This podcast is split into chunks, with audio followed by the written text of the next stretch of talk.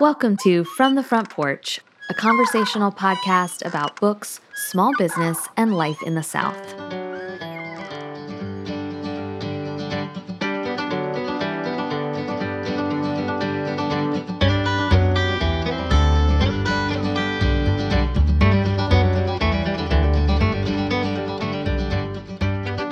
Waldo Shankman, the latest in a long line of Shankmans, heir to all of it, the rage, the fear, the kind heartedness, the confusion, the loneliness, the instinct for survival that stretches back from the hospital in Avalon to a house in New Jersey to a shtetl in a country that no longer exists. This too he will carry. He will move through his life, as we all do, without knowing what has preceded him or what lies ahead. Dani Shapiro, signal fires. I'm Annie Jones, owner of The Bookshelf, an independent bookstore in beautiful downtown Thomasville, Georgia. And this week, we're hosting another new release rundown with retail floor manager Olivia Schaefer. Another session of From the Front Porch Book Club is getting ready to meet in November. Earlier this year, we added new levels of support over on Patreon. You've heard me talk about them a lot. But for just $20 a month, you can become a book club companion. This Patreon level includes all the benefits of our $5 tier. That's monthly Q&As, Conquer a Classic episodes, plus access to our From the Front Porch book club. In August, we discussed CJ Hauser's The Crane Wife. In September, Olivia and Aaron discussed Acts of Violet. And in November, we'll be discussing my October shelf subscription selection, which I'm thrilled to talk about. All of our book selections for our From the Front Porch Book Club are selections by our shelf subscription program, and they can be found in our online store. To become a $20 a month Patreon supporter, just go to www.fromthefrontporchpodcast.com and click support. You can also go to patreon.com forward slash from the front porch. Our next meeting is Wednesday, November 2nd, and we would love to have you. Don't forget, as we chat about these new release titles, if you purchase or pre order any of the books we talk about today, you can enter new release please. That's the code new release please at checkout to get 10% off your order. Just go to bookshelfthomasville.com and scroll down our homepage to see this week's titles or click podcast picks and new release rundown. Hi, Olivia. Hey. How are you feeling about October books? Can you believe we're talking about October books? No, it's a little wild. But I actually feel really great about October books. There's a lot of good stuff coming out. I had a hard time narrowing it down a bit, to be honest. There are lots of books coming out, especially, man, it's that first week in October. Yeah, I have a lot of releases There's on that week. so many releases. So, anyway, I have, mm, I think I have nine books. How many do you have? I want to say eight. Okay. I'll kick us off. Um, I want to talk about this book that I have not read. Aaron is reading it right now, is my understanding. I have downloaded the audiobook. I'm very excited about this. It's called Hester by Laurie Lico Albanese. It came out this past Tuesday. And look, my senior year of high school, I went through a real Nathaniel Hawthorne phase. We read The Scarlet Letter in school. I really loved that book. I don't know. I don't know what it was I don't know if it's because I went to a Christian school, but I felt like anything that pushed the envelope ever so slightly, like I was here for. I wanted I wanted to have book club discussions. I wanted to talk about it with my teacher. So I really was obsessed with the transcendentalist movement. This sounds so nerdy.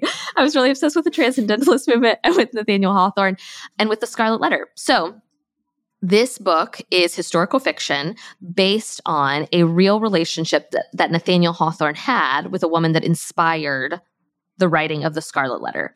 So Nathaniel Hawthorne was living in the, I believe, in the Northeast. A woman named Isobel Gamble had moved to the Northeast from England. She had come over and she was waiting for her husband, is my understanding from kind of what I've read. And Nathaniel Hawthorne and Isobel kind of developed this friendship. I am always here for a platonic male female friendship. I feel like those are rare. They're rarely talked about in real life, they're rarely talked about in literature. And so I don't know. I'm anxious to see kind of what this is about, to see how historically accurate it is. It looks like the author did some research. Of course, this is historical fiction, but I'm very curious about it. And I think it would kind of make me feel a little bit nostalgic for my teenage self while also being really informative and interesting. So this is called Hester by Laurie Lico Albanese. It came out this week. It's got a gorgeous cover, like a really beautiful, striking fall cover, kind of like the um, hardback cover of the Essex Serpent is kind of the vibes I'm getting. Anyway, highly, highly anticipated by me. Okay, I'm starting off with what I think is a great October spooky read. Okay. And this is Malice House by Megan Shepherd out this week on October 4th. Did I get that date right? You did. yes. did. Good job. Thank you. First time ever. um, after two years of this. it's great. This is an adult thriller.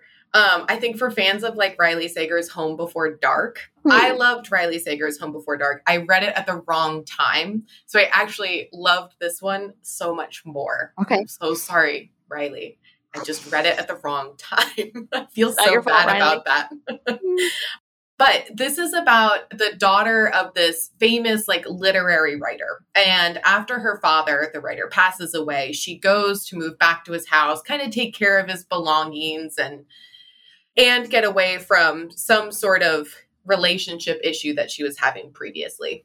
Mm-hmm. So while she's there, she finds this like manuscript of her father. Um, and in the last like year or two of his life, he started going through dementia. And so this is his writings from his this his dementia stage of life. Okay. And she is an artist who always has drawn this like creepy um, horror type art. And so she was like, This is perfect. Like, I will add drawings to this already creepy story that he okay. wrote. And she like tries to sell it. And there are three people who like are in this book club with him. And immediately they're just like, Absolutely not. Um, you probably mm. shouldn't be an mm. artist. And she's uh, so obviously Offended. hurt by this. Yeah. Yes. But then weird things start to happen. And this neighbor shows up who she thinks is really nice at first. This girl who works in the bookstore that, like, is like named after her father shows up and is like, hey, let's go through his things and start to sell some stuff. Hmm. It does have this supernatural element to it that I really, really enjoyed because it was done in in a very realistic way um, mm-hmm. and a very creepy way, uh, which I really, really like. Mm. But this is, I think, the start of a series. It's apparently called like the Malice Compendium. So I'm thinking oh. a trilogy, but it okay. doesn't say, and it doesn't necessarily leave it on a cliffhanger, but you're just like, okay. there's more to this story. Yeah, you could get more. Yeah. Uh, the characters were so good. I loved it so much. Has Keela read this yet? Because it sounds like a Keela book too. No, but I immediately finished the arc and gave it right to her. yeah, it just sounds right up her alley for sure. Oh, absolutely. Okay, my next one also released this week. It's called The Hero of This Book by Elizabeth McCracken. I am annoyed I haven't read this because my mom took my ARC and I have not seen it since. And so I have a bone to pick with Susie. But I saw this because Kate from Bookmarks, she read this and loved it. She gave it kind of rave review in her Instagram stories. And I like Elizabeth McCracken, but I feel like I don't always, this is a me problem, not an Elizabeth McCracken problem. I feel like I am not always fully on board with what she's doing. But this book sounds like a lot of books I really love. So there's an unnamed narrator checkbox number one. I love an unnamed narrator. so there's an unnamed narrator who is really close with her parents. Her mother has died and she goes to London after her mother's death. And this was my understanding is this was a trip that she and her mom were kind of supposed to take together. And instead she kind of winds up wandering the streets thinking about her mom, who was this prolific writer um, or very private person, and the daughter is a writer. That's my understanding. So the mom was this very private person, but very interesting person. And the unnamed narrator is a writer. And she's wandering the streets of London thinking about her mom, thinking about her relationships with her parents, but also trying to figure out is there a story here? Is there something I can write here? Or will it be doing my mom a disservice to write about her when she was so private?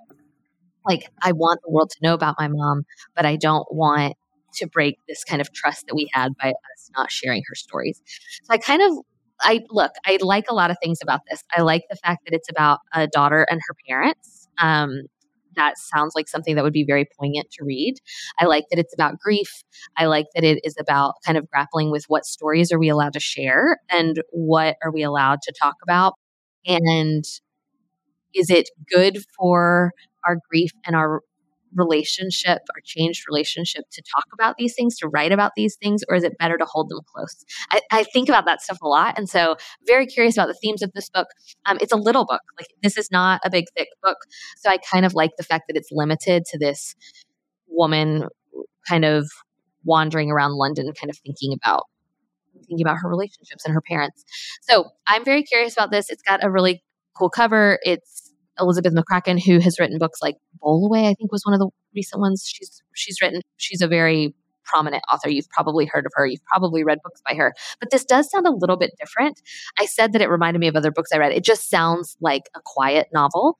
That's what I mean by that. Like it sounds like maybe an Elizabeth Strout kind of story where this isn't about plot. This is more just about relationship and about, yeah, about mothers and daughters and children and their parents and that kind of thing. So called The Hero of this book. It's by Elizabeth McCracken and it came out this week. That sounds perfectly Annie. Doesn't it? I want yeah. to read it. I'm gonna have I am gonna have to text my mom when we're done with this and be like, hey, I need that book back. Yeah, like it sounds like a book that you'll read with tears in your eyes. Yes, that I will just segue. okay, okay, I see where yeah. you're going. Yeah, I read this next book, finished it with tears in my eyes. Um, okay, so yeah, this is a Rover story by Jasmine Warga out this week on 10-4. This is a middle grade novel, even probably chapter book, I would say too. Mm-hmm. Um, although there is not Ill- illustrations in it. I think there's like maybe illustrations start at the chapter, but not throughout. Mm-hmm. Okay. This is about a little Mars rover. Space is my sweet spot. it's my soft spot. This is what gets me. But you see the life of this rover. Um, it's fictional, but it is kind of based off of per- the Perseverance rover. Mm-hmm. But it's you see him being built um, befriending and like getting to know the two scientists who worked closely on him and the second rover that ended up staying on Earth to kind of mimic what's going on. Okay. With him up on Mars. You see him travel to Mars. You see him on Mars, just like learning new things, being curious about the landscape, trying so hard to like make it worthwhile all the time and energy and money that NASA has put into sending him here and trying to figure out like exactly what they need to bring him back. He has like a little helicopter buddy that lives inside of him and they're like best friends and they like help each other out. And then there's like the Guardian that's like the satellite that goes around Mars and like kind of helps describe like landscapes if he needs to be careful or not. If there's dust storms coming that's a big issue. And then you see him uh, be brave on mars all by himself with like limited communication back from earth and the people that he knows but all the while you're getting his point of view and then you're getting these letters um, and they're from the daughter of the scientist who worked on him Oh my gosh. And it, she's writing to him. And it starts mm-hmm. as a school project. You're just supposed mm-hmm. to write a letter to someone. And she chooses the rover. Mm-hmm. And then as she gets older, like you watch her go from like grade school all the way up into an adult. Okay. And she just always writes these letters to him because she knows how much hard work her mother, like she saw how much mm-hmm. hard work her mother put in and time, time away from her and spent mm-hmm. with the rover.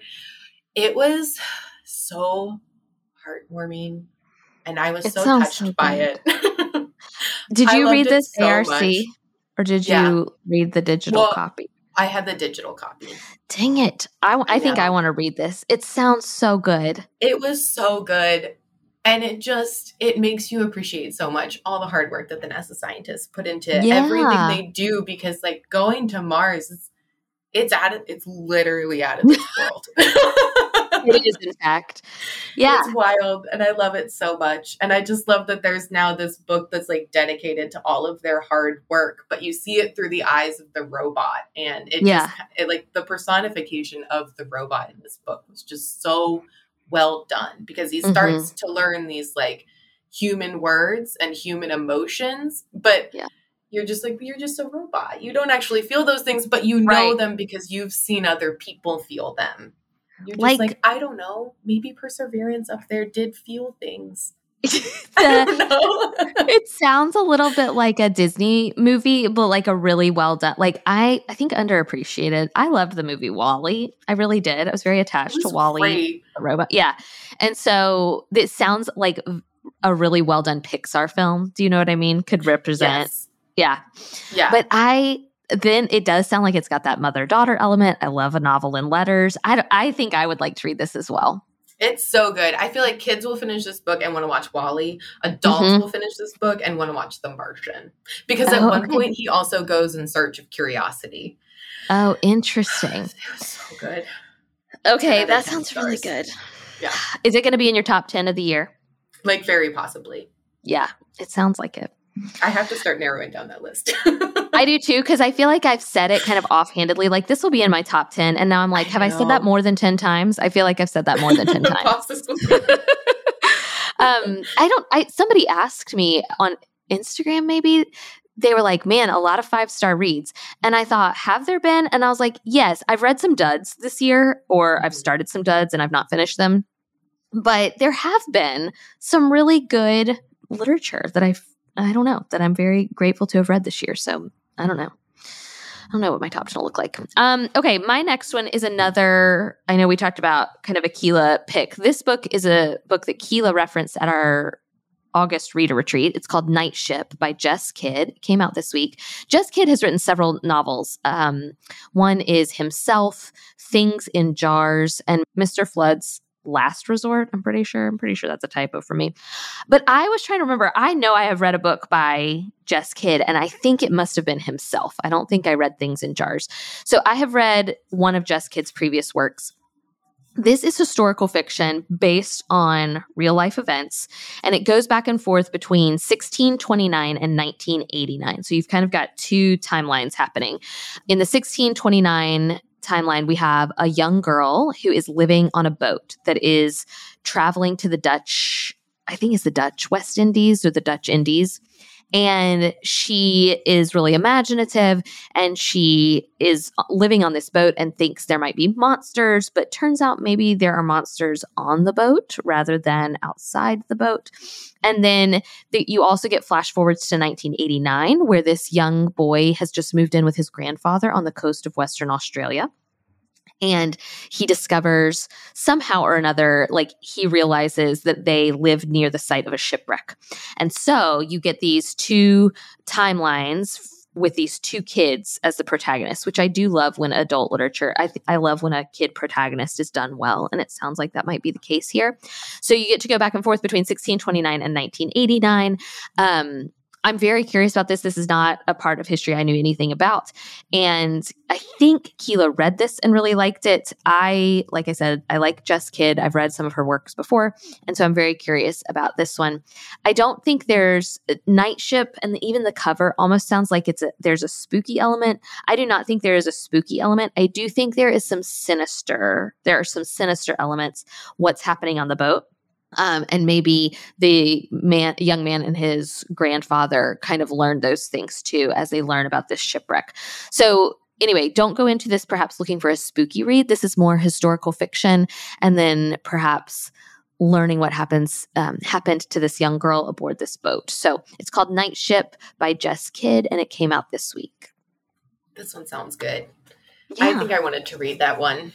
It does sound good. Now I'm worried I don't have time mm-hmm. Tis the season. I, it, I feel like I'm looking. I'm looking at my books, going, "Okay, what do I want to read before I can't anymore?" Because I'm yeah. already finding myself a little tired, like, like a little bit like, "Uh oh." I got home yesterday and could not. I was. I intended to finish a book, and instead I watched Gilmore Girls while I worked on this podcast. and, and then I finished and was like, I have no capacity. And I thought, uh oh, has it begun? Yeah. I went to bed at 9 p.m. last night. Yeah. Um, it was wild. But I did finish this next book last okay. night. Another great segue for Olivia. Yay.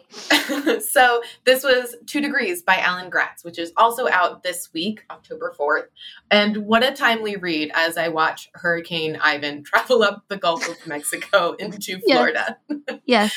um, Alan Gratz is a phenomenal writer. I've sure many people have already read his work or their children has read his work. This one is just as great as everything I've read by him. This one follows three different children experiencing different effects of climate change in their areas. So you have one girl out in California who gets trapped in the middle of a wildfire mm. with her horse. And then you have these two boys who are a hilarious duo. Um, it's Owen McKenzie and George Grier, and they call themselves Mac and Cheese. Oh, adorable. So good. Um, but they, Owen is like, uh, he leads tours for like just his area in in it's up in um, Manitoba, Canada. Okay. So like it's extremely rural. Um, mm-hmm. So he'll lead tours. Everyone always wants to see polar bears, and he lets them know all about it. And then him and his friend go on this trip, and they run into a polar bear. Um, oh. which apparently I also learned in this book are extremely deadly. Yeah, like they kill you. Yeah, apparently yeah. it's like if they're brown, lay down. If it's black, fight back. If it's white, say good night. I didn't know. Th- okay, to be fair, I didn't know the white one. I knew the first two. Um, perhaps I've not learned the white one because yeah, I, the thought of me, a Floridian, seeing seeing a polar bear are slim to none. I've definitely heard the black brown thing. Um, say goodnight. That is brutal.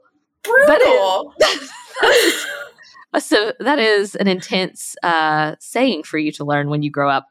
Yeah, and honestly, my head, all I could think of was that polar bear in Lost that showed up on the island. And I was just like, oh my gosh. And we never, never knew why. never, we never knew why. A lot of things on that show never knew why. they were just there. But anyway, then there's a third child down in Florida in like the Miami, mm. Miami Dade, is it? Miami Correct. Good job. Yeah, yeah. And a like a category five hurricane comes through, which I mm. also I don't know if this is true or not. Maybe you can let me know. But apparently Miami is just like Florida is just like waiting for the big one is what I mean, yeah, they they talk in the they talk in the Florida legislature all the time about the effects of climate change and what they're going to do because the coastline like even today I mean, watching Hurricane Ian, like if it were to hit Tampa, Tampa is so low lying, that would be devastating. Like it yeah. would be devastating if it's a strong hurricane, no matter what. But there are certain parts of Florida that, like, I mean, it's there will they would there would be no chance because the houses are built too close to the ocean or to the Gulf or low to the ground or whatever. Yeah, it's it's true. Okay. Well, yeah. Thanks, so, thanks, Alan Gratz. You know what you're writing about. in this book, the big one came. okay. Um, and all of these kids kind of hit survival mode because of these mm. things, and and you see them running away. In true Alan Gratz's fashion, I would say this is ten and up. okay. Um, just because of what they're experiencing and going through, and um, as we adults know, there's a high chance of death just seeing it mm-hmm. in any of these situations. Um, all of the kids make it through. I want to be clear. thank, thank you for clarifying. but one does go through a category five hurricane. One gets trapped in the middle of a wildfire, and two of them get attacked by a polar bear. So, right, right. right. Um, but what was really great is at the end, all three of them wind up in Washington, D.C and they present their stories at this climate change com- um, oh conference? conference. Thank you. Cool. That sounds like a good okay that's good. I like that. Yeah. He did a great job. I love how he always brings it together in the end and this one was just as like fast paced as all of the mm-hmm. others. Um so it's a really great book. Highly recommend for any any child who's read alan gratz and already knows what they're getting into. This is mm-hmm get them this book. Is this Alan Gratz's like first futuristic novel rather than because he normally writes about past historical events? This feels yeah, new. it might be. I'm trying to think because there was World War II, there was 9 11, there is another one that I can't remember. Yeah. And then, yeah. I mean, I it's so. present day, I would right. say. Yeah but not historical fiction. But nothing that has happened yet. Yeah. Stuff that's perhaps on track to maybe happen, but that has not happened yet. Interesting. Yes. Well, I do think like the wildfire and the polar bear probably has happened. Yeah. Just knowing the the amount of wildfires that California and Oregon have seen. Let me tell you that I need to remind myself every year it's is it around this time? I know it's in the spring when like we have a beautiful day in thomasville but the whole the air smells of smoke. And then i remind myself no no this is so important. They're doing good work here to prevent horrific wildfires. Like prescribed burns are important and they're good.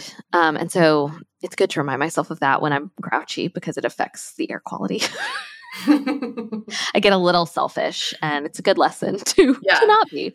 Well, and the, he pointed out in the book too that like some wildfires are actually very helpful to the ecosystem. Like yes. the Sequoia National Park, like those trees kind of rely on wildfires. Their bark yeah. is apparently two feet deep. Oh, fascinating. Crazy. But it like protects them against wildfires yeah. and their their leaves and like leaf spouting branches are so high up that generally mm-hmm. they don't ever catch on fire, but they benefit from the small fires yeah. below them. Prescribe burns y'all. Do do your research. It's really important. I learned a lot in this book. I Florida love that. is looking out for the big one. Polar bears are deadly and some wildfires are good but most are bad it's great. Good takeaways all around. Uh, okay. My next one is one that I'm sure many readers are already aware of, but Erin did read this and love it. And so I wanted to talk about it. This is Mad Honey by Jodi Picoult and Jennifer Finney Boylan. This came out this week. Jodi Picoult is just an auto, like a lot of people, I think she's an auto buy author for them. So we typically do really well with Jodi Picoult at the bookshelf. Um, I like that she writes in, I think, a pretty thoughtful way about current culture and current events. So it turns out, I think Jennifer Finney Boylan tweeted that she wanted to write a book with Jodi Picoult, and Jodi Picoult tweeted back and was like, okay. and so this book kind of came to be because of a tweet. And during the pandemic, they kind of wrote this book together. So I feel like people are really familiar with Jodi Picoult, but they may not be familiar with Jennifer Finney Boylan. So she has written several books. I heard her speak at an American Bookseller conference once, and she was hilarious. She wrote a book, a memoir, I think back in 2003 called She's Not There A Life in Two Genders. And it was kind of this groundbreaking work about being transgender and a memoir about what that was like and or what that experience was like for her. And so it's kind of this groundbreaking work. She since has gone on to not only write other books, but she also, I think, has served as like um, a consultant on TV shows that have trans characters, things like that. So anyway, Jodi Picoult Jennifer Finney Boylan come together to write this book. The book is about two families, Olivia and her son Asher, and Lily and her mom. And so Olivia and her son Asher, I think I think they are living in New Hampshire or have moved back to New Hampshire. Um, the mom has kind of been through something and is having to live kind of back in her hometown and where her parents live. And then she brings her teenage son Asher with her. And then Lily and her mom have also moved to the area and they're kind of trying to start over. And Lily is trying to find her place in school. She and Asher become really, really good friends. They're, I, they may even be dating. I'm not quite sure, but they develop a relationship either way. And then, in of course, as we are accustomed to with Jodi Picoult, I feel like there's always like two families.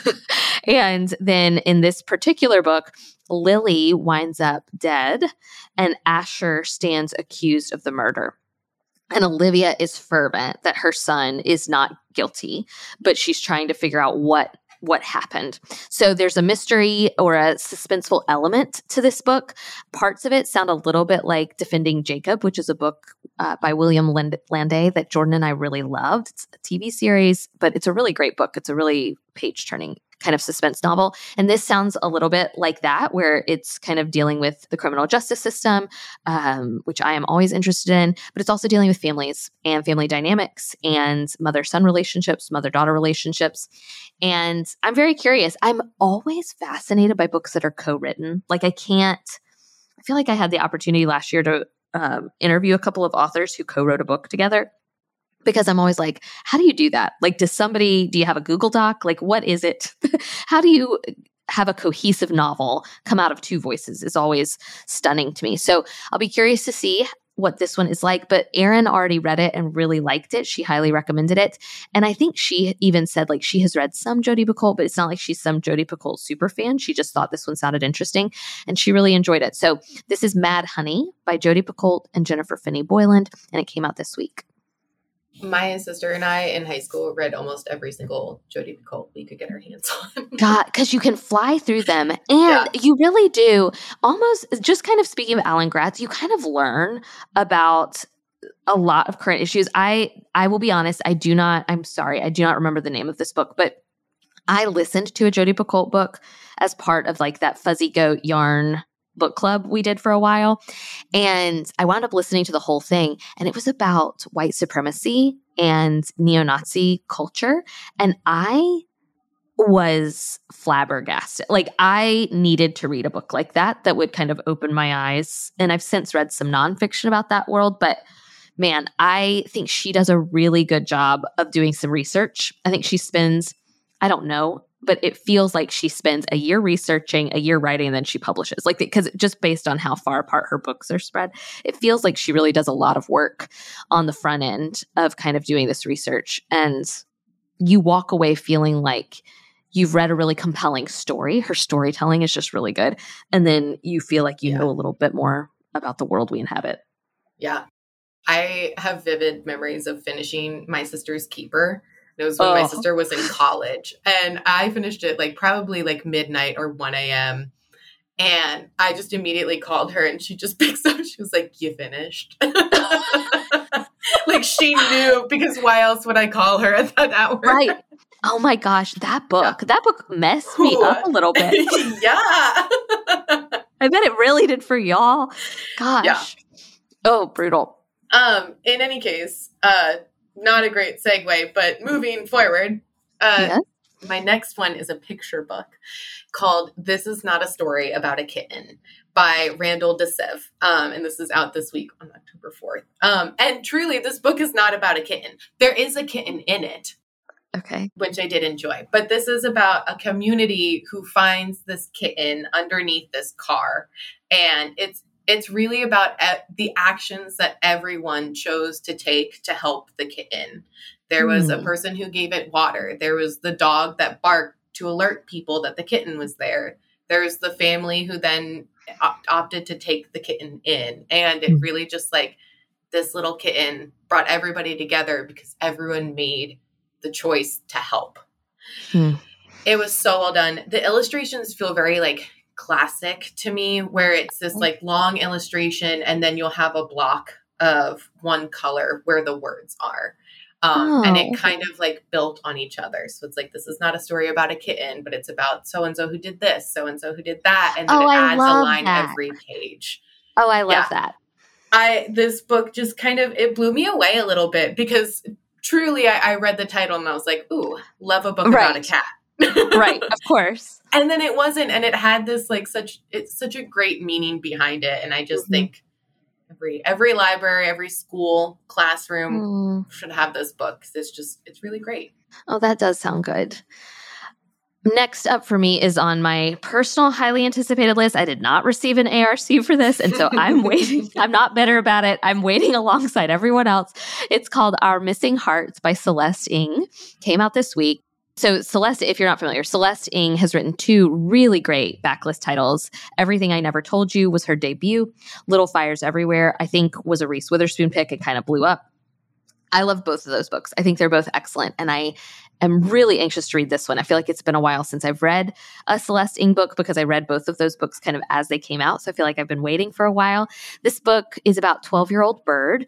And it's not i say i wrote in my notes post apocalyptic it's not really post apocalyptic we're talking in the near future where um, american culture looks uh, different?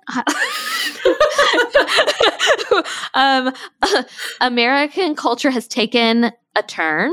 And so i think celeste is kind of imagining what life would look like if america goes in a certain direction and so I, I said post-apocalyptic setting, but that's not real. It's not a post-apocalyptic story. It's just like this is what life looks like in our country now. Um, and basically, for a decade, all of the lives in America have been governed by laws written to preserve American culture. I'm using air quotes.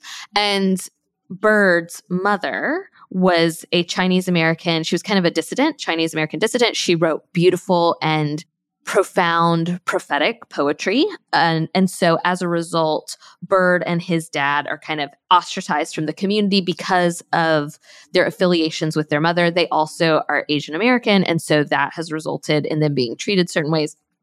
So Bird kind of is unpacking and learning about his mother's past. So basically, he kind of goes on this journey, not necessarily a literal journey, but he kind of tries to uncover the history of his mom and why his mom wrote the poetry she did and kind of what implications it might have for now. It sounds really interesting. All of Celeste Ng's books have this underlying tension to them. So, everything I never told you, like you almost want to say they're thrillers, but they're not thrillers. And they're and when I say suspense, I think that makes it sound like they're mysteries, and they're not necessarily mysteries. They're just suspenseful stories. Like like they're tense. There's like this underlying tension of what's going to happen, like what is what is the conflict here? And and i that's part of the reason i love her books because i feel like they kind of defy category a little bit. And so this one sounds like it will be really interesting especially in light of the last couple of years and what america looks like in a post-pandemic landscape. I'm very curious about this. I'm really anxious to read it I feel excited that I get to read alongside everybody else. That's the pro. That's the pro side to not receiving the ARC is I will get to read it alongside of the rest of the world. It is called Our Missing Hearts by Celeste Ng. Came out this week. That was a good way to spin the bad part of not getting an ARC.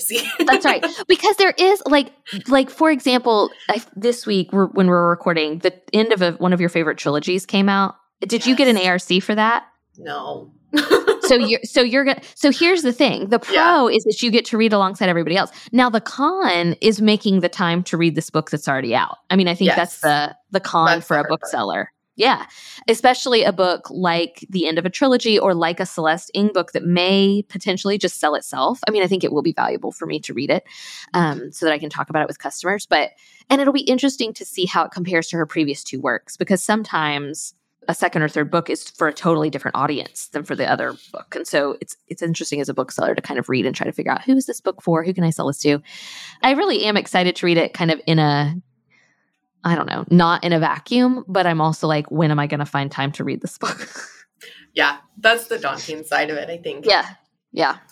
My next one is a middle grade book. It's called Undercover Latina by Aya De Leon. And this is out next week, so October 11th.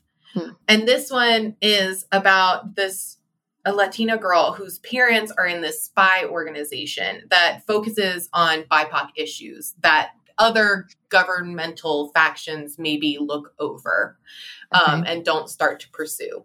And she is awesome. And so she also becomes a spy. okay, of course. And her like first assignment, well, no, I think this is well, it's her first solo assignment. She's done mm-hmm. like a little bit of work here and there to help her parents on their missions. Mm-hmm. But her and her mom who are both white passing go into this small Texas town where there is a boy with an estranged father who they have heard like the hints of a possible like white supremacist terrorist attack plot happening. Oh, okay. And so her job is to befriend this boy and see if she can kind of uncover what's going on. Okay. So the majority of the book is just her kind of grappling with like now she has to pretend to be this whole different culture that she has mm. never been before in her life while also befriending this boy who truly doesn't know his father and doesn't want to know his father mm-hmm. but she like makes friends with this this boy and his best friend who all play this like card game mm-hmm. um I would, I'm trying to relate the card game to anything else other than like Pokemon because that's the only card game I know that has like characters that you like pull out and like play. Magic, those magic cards, Magic the Gathering. I've never heard of that. but maybe okay. that's like that. sure, sure. But she learns this game to like play with them. She like I, you just have this girl who's like living her best life, being a spy, fitting in with a new crowd, like facing fears, um, mm-hmm. making new friends. It was just, it was honestly fun, but then it had this serious underlying note of like, but hey, this is still an issue and that's but that's what i kind of like like uh, i yeah. feel like especially in kidlit although sometimes i'd like it in adult lit too where yeah. like the issues are definitely there and being addressed but mm-hmm. the story is fun or adventurous or interesting like about her yeah being a spy like I, i'm picturing i loved the show alias like i don't know so I, that sounds really great yeah i i think i read it almost in in one sitting just because it was it was so much fun and the way the author did it was so good. It was genius almost because it was like mm. as a kid reading this i think you would read it and not realize the stuff that you were absorbing. Yeah. You're just having fun with this girl yeah. who's being a spy on her first solo mission which what child doesn't want to be a spy on their first right. solo mission? Like yes. yeah it was it was so great. Highly recommended but i would say like probably 10 and up Okay. Yeah, but really, really great. Okay. All right. My next one is Dinosaurs by Lydia Millet. It is also out on October 11th. I loved this book. Now, it is a weird little book, which I love weird little books. But if you, and I, I'm borrowing that phrase, I think one of our Patreon supporters, Jillian, uses that phrase, weird little book. And I love it because sometimes that's just the exact way to describe a certain type of, a certain type of literature. So Lydia Millet, you may be familiar with, she wrote a children's Bible, which I still have not read, but now I think I would like to go back and read because I loved this one so much here's the thing. This book is so difficult to describe. It's called dinosaurs. It kind of gets its name from from birds as are they are the last living dinosaurs. And so the main character gil walks he moves from new york to arizona. He like has this breakup and he walks from New York to Arizona to start over his life. And once he arrives in Arizona, he buys a house, and the house happens to be next door to like in the back is kind of this wildlife sanctuary, um, which is where he encounters a lot of these birds. And then next door is this glass house where this family moves in, and it's a mom, a dad, and two kids. And Gil is a single guy. And he winds up kind of befriending and developing relationships with his neighbors because their house is glass. And so Gil sees a lot of things. And at first, I just thought, oh my gosh, is this going to take a turn? Like, I just wondered, is, and I think it's because I read a lot of sinister books. Um, and also I live in this life. And so I just thought, I just thought, oh, there's no way this ends well. But let me tell you, no spoilers. This is a lovely book. There is there's nothing sinister happening here. What is happening is Gil is a little bit of a trust fund kid. He's in his, I believe, 30s to 40s and he has not had to work a lot uh, for very many things. And he has a lot of money from a trust, from um, growing up a certain way. And he is trying to figure out more or less what it means to be good and what it means to be a good person and he knows he's a person of privilege and what is he supposed to do with it and how is he supposed to function in the world. He's also a human, and so he's dealing with this breakup that he experienced, um, this newfound friendship he has with his neighbors, including he has a really lovely relationship with the neighbor's son who kind of winds up staying home a lot, like after school or whatever. And I just love their friendship and their relationship. And he also has two best guy friends who he left behind in New York and their relationship is really lovely. I I don't know what it is about me but I like reading about male friendships. I find that to be a really interesting thing to observe and to um to pay attention to. And so anyway, I wound up falling in love with Gil. I just I don't often say that about a male protagonist, but I really liked Gil a lot and I felt very attached to these people um, because I thought for the most part, these are people just trying really hard. And that's the kind of person I want to be around in real life. And it is the kind of person I got to read about. And so I found that to be really enjoyable. Um, I loved this whole book. It's unique. I haven't really read anything like it. It's a little bit quirky. It's not got some bombastic climactic moment. It's just kind of a book about these these people. And I loved it. So it's Dinosaurs by Lydia Millet out next week. I really thought it was going for that like creepy peeping tom sort of yes. with a glass house. me me too. And then I was so relieved because it was more unusual that it wasn't. Like yeah. I would have read a book about it. okay, what does that say about me that I would have read a book about Don't ever think it. I would have read that book and I probably would have been intrigued, but I liked better that it was just this man who kind of befriended this kid who was trying to make a name for himself in this new town. Like I just wound up thinking I kept waiting for the other shoe to drop. And when it never did, I was so relieved because I loved them all. I was like, oh, okay, these are just people doing their best. Like yeah. I like reading about people who are doing their best. Like, I don't know. Wipe it was the charming. sweat off. yes, it was charming. I loved it.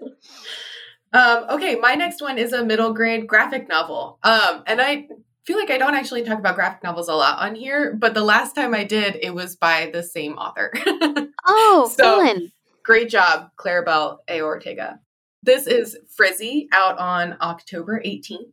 And this is about, it's really about this girl and her mother who they go to the salon every single Sunday. And the little girl hates it because her mom has her hair straightened every time. Mm. And she comes to learn like this little girl she loves running around she loves playing and so her hair just gets so frizzy so quickly and her mom always gets so upset with her but mm. what she starts to realize is that her mom just doesn't want her to go through the same type of bullying that she faced about her curly hair mm. and so she does this with her daughter as like a mother daughter bonding moment but also just as she wants to protect her from like what she went through Mm. But then this little girl spends a weekend with her aunt, and her aunt has this like gorgeous curly hair, like owns it. It's all natural. Mm-hmm. And she shows her how to like care for her hair, keep it healthy, and like style it the way she wants it to be styled. And her mom eventually like comes over to their side and like sees like Aww. curly hair, like embracing your natural hair is important. Mm. And it's yeah, it was just a very touching book. The illustrations were so good because it has this like pink hues throughout the whole thing. And I love when a hmm. graphic novel takes on like a certain color tone yes. throughout it. And this one definitely did. Um, it was really great. I think any middle grade chapter book reader would love this book, especially okay. ones with with curly hair and yeah. have to deal with you know, the chaos that comes with that. yeah. Oh, that sounds great. It was awesome. Uh, okay, my next one is Demon Copperhead. This is by Barbara Kingsolver. It's out on October 18th. I love Barbara Kingsolver, Poisonwood Bible, Unsheltered. Like, I really like her work.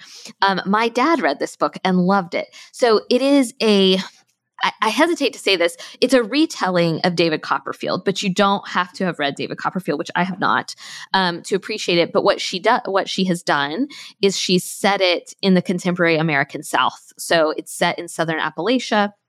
And so she really wanted to showcase that the trials of Charles Dickens' England they did not disappear. We have not solved them. So, like the same issues that arose about poverty and homelessness and things like that, those are not issues that were just specific to Charles Dickens and his day. Instead, they are very much a problem in the current in current America, and in this case, in the case in which she's writing, the, the current American South. I'm fascinated by this that she and and I love how she writes anyway. I feel like she does a really good job writing about different parts of the world. Um, it, it, she seems to be a woman who really does her research and who um, treats her characters with dignity. And so, anyway, this is about a family growing up in Southern Appalachia and about how they how they came into poverty and what systemic issues led them to them living this way, and then what can kind of be done about it. Again, I have not read David Copperfield. Charles Dickens is a missing piece of my literary life, um, but I am very curious about this one, and I trust Barbara Kingsolver a lot. Like, Unsheltered was a bit of a tome for me, and I still really read it and loved it. And Demon Copperhead is thick. Like, this is a big book, but I think you'll fly through it I really like her writing style a lot. And I I don't know if people knew that this was coming out. Um, and so I wanted to make sure it was on everybody's radar. So this is Demon Copperhead by Barbara Kingsolver out on October 18th. You do not have to have read the Charles Dickens of it all before you dive into this one. Okay, my next one is a. I, th- I feel like this is right in between a chapter book and a middle grade novel, but I think either age group could really enjoy this. This is Outside Nowhere by Adam Borba, and it's out October 18th. This book is hilarious. It's heartwarming. It's also just really fun. But this is about a little boy. I wish I could remember his name.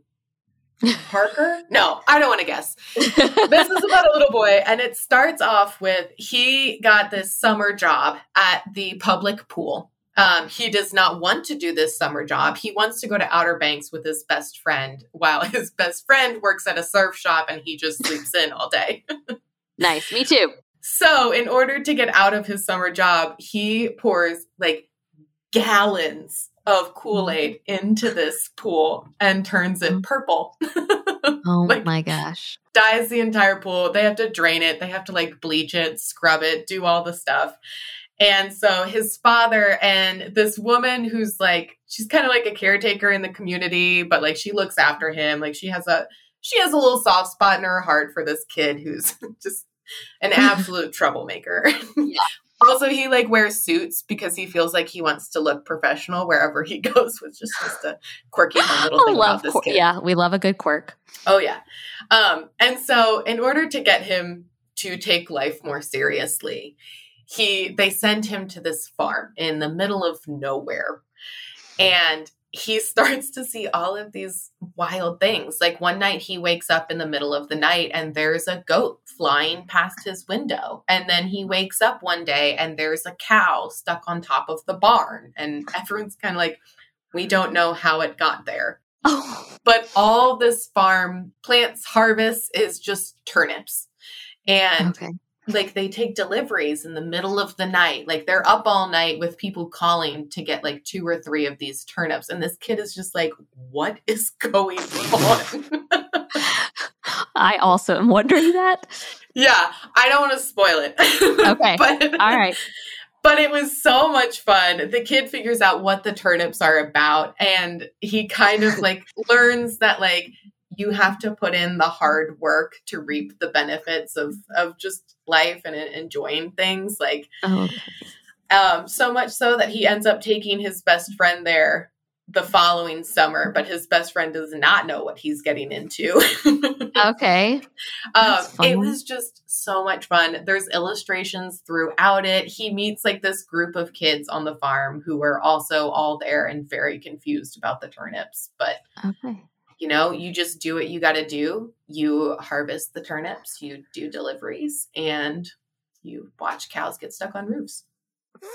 This sounds delightful. It I was do, so fun.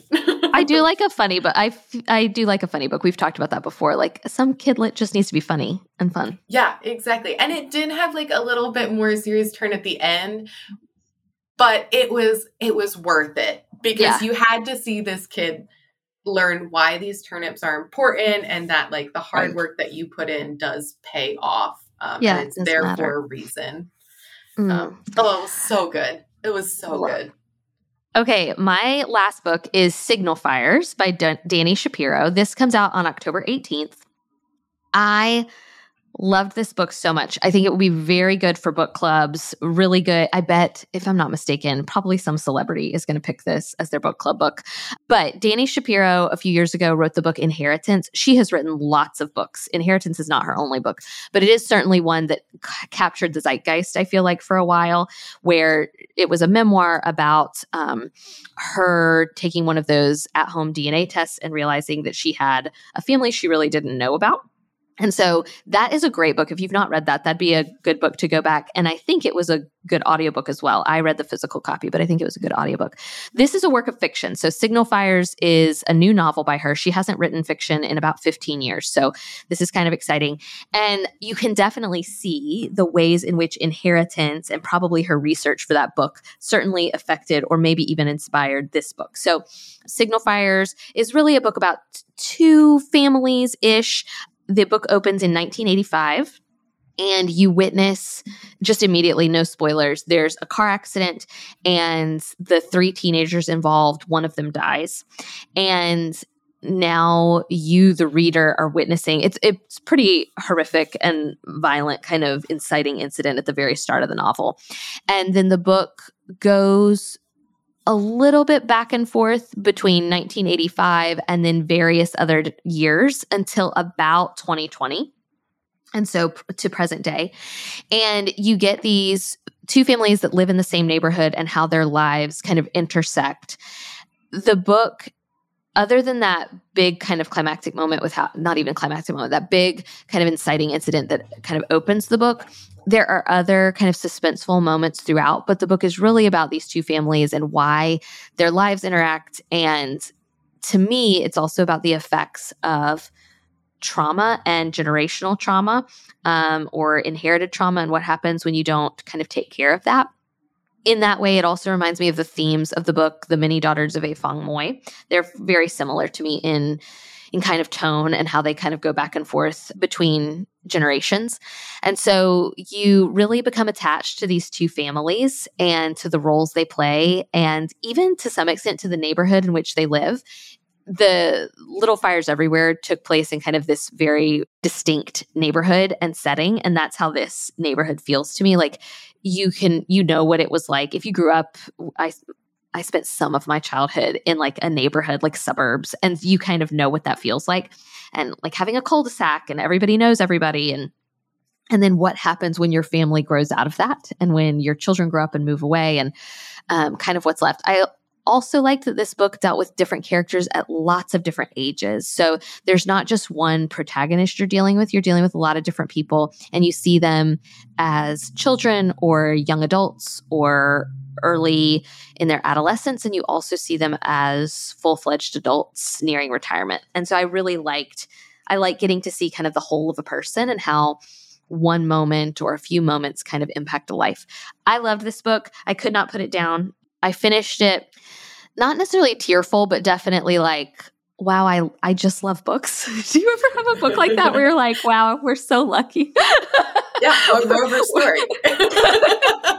we're we're so lucky to live with these with these artists who can put to words what some of us are feeling or what we're fascinated by.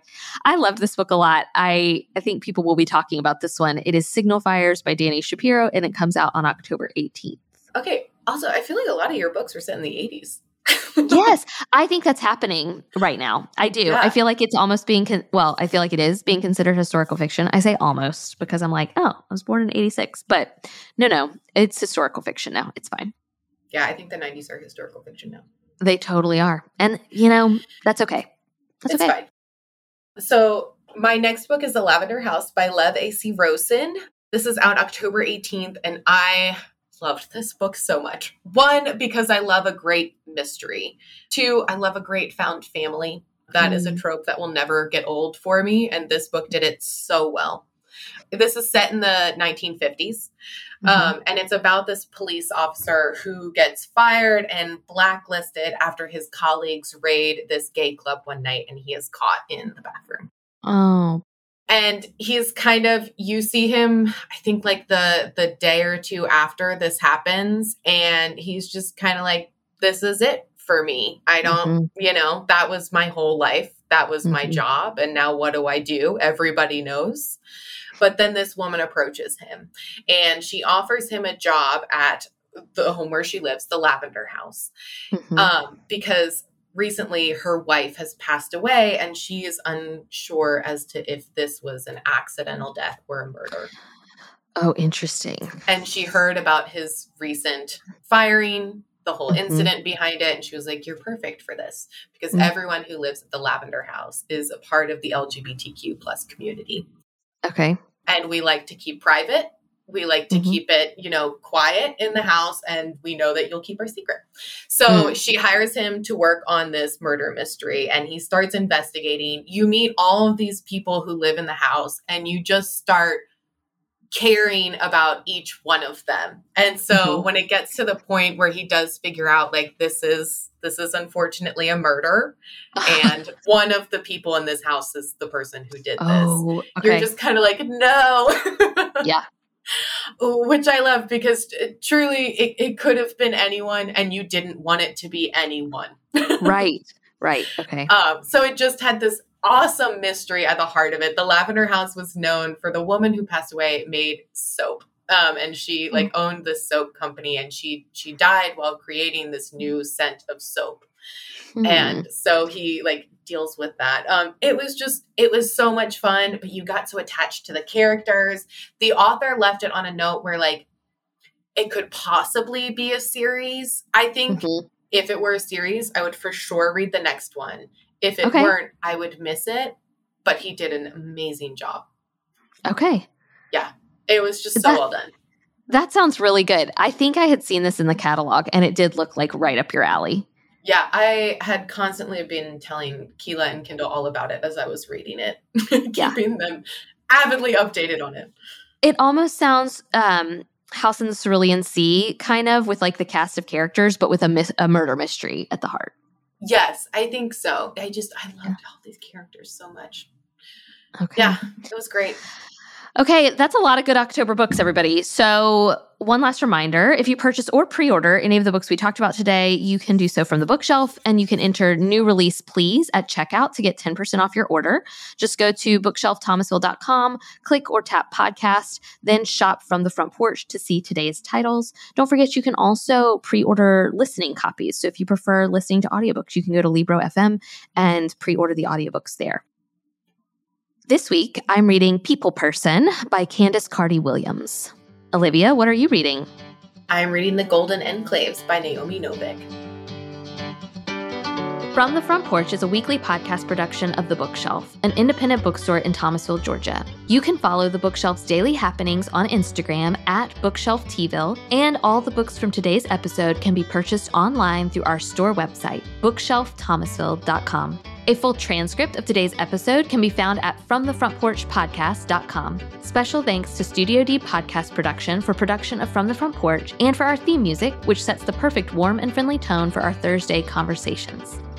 Our executive producers of today's episode are Donna Hetchler, Cami Tidwell, Chantal Carl, Nicole Marcy, Wendy Jenkins, Lori Johnson, Kate Johnston Tucker. Thank you all for your support of From the Front Porch. If you'd like to support From the Front Porch, please leave a review on Apple Podcasts. Your input helps us make the show even better and reach new listeners. All you have to do is open up the podcast app on your phone, look for From the Front Porch, scroll down until you see Write a Review, and tell us what you think. Or, if you're so inclined, you can support us over on Patreon, where we have three levels of support Front Porch Friends, Book Club Companions, and Bookshelf Benefactors. Each level has an amazing number of benefits like bonus content, access to live events, discounts, and giveaways. Just go to patreon.com forward slash from the front porch. We're so grateful for you, and we look forward to meeting back here next week.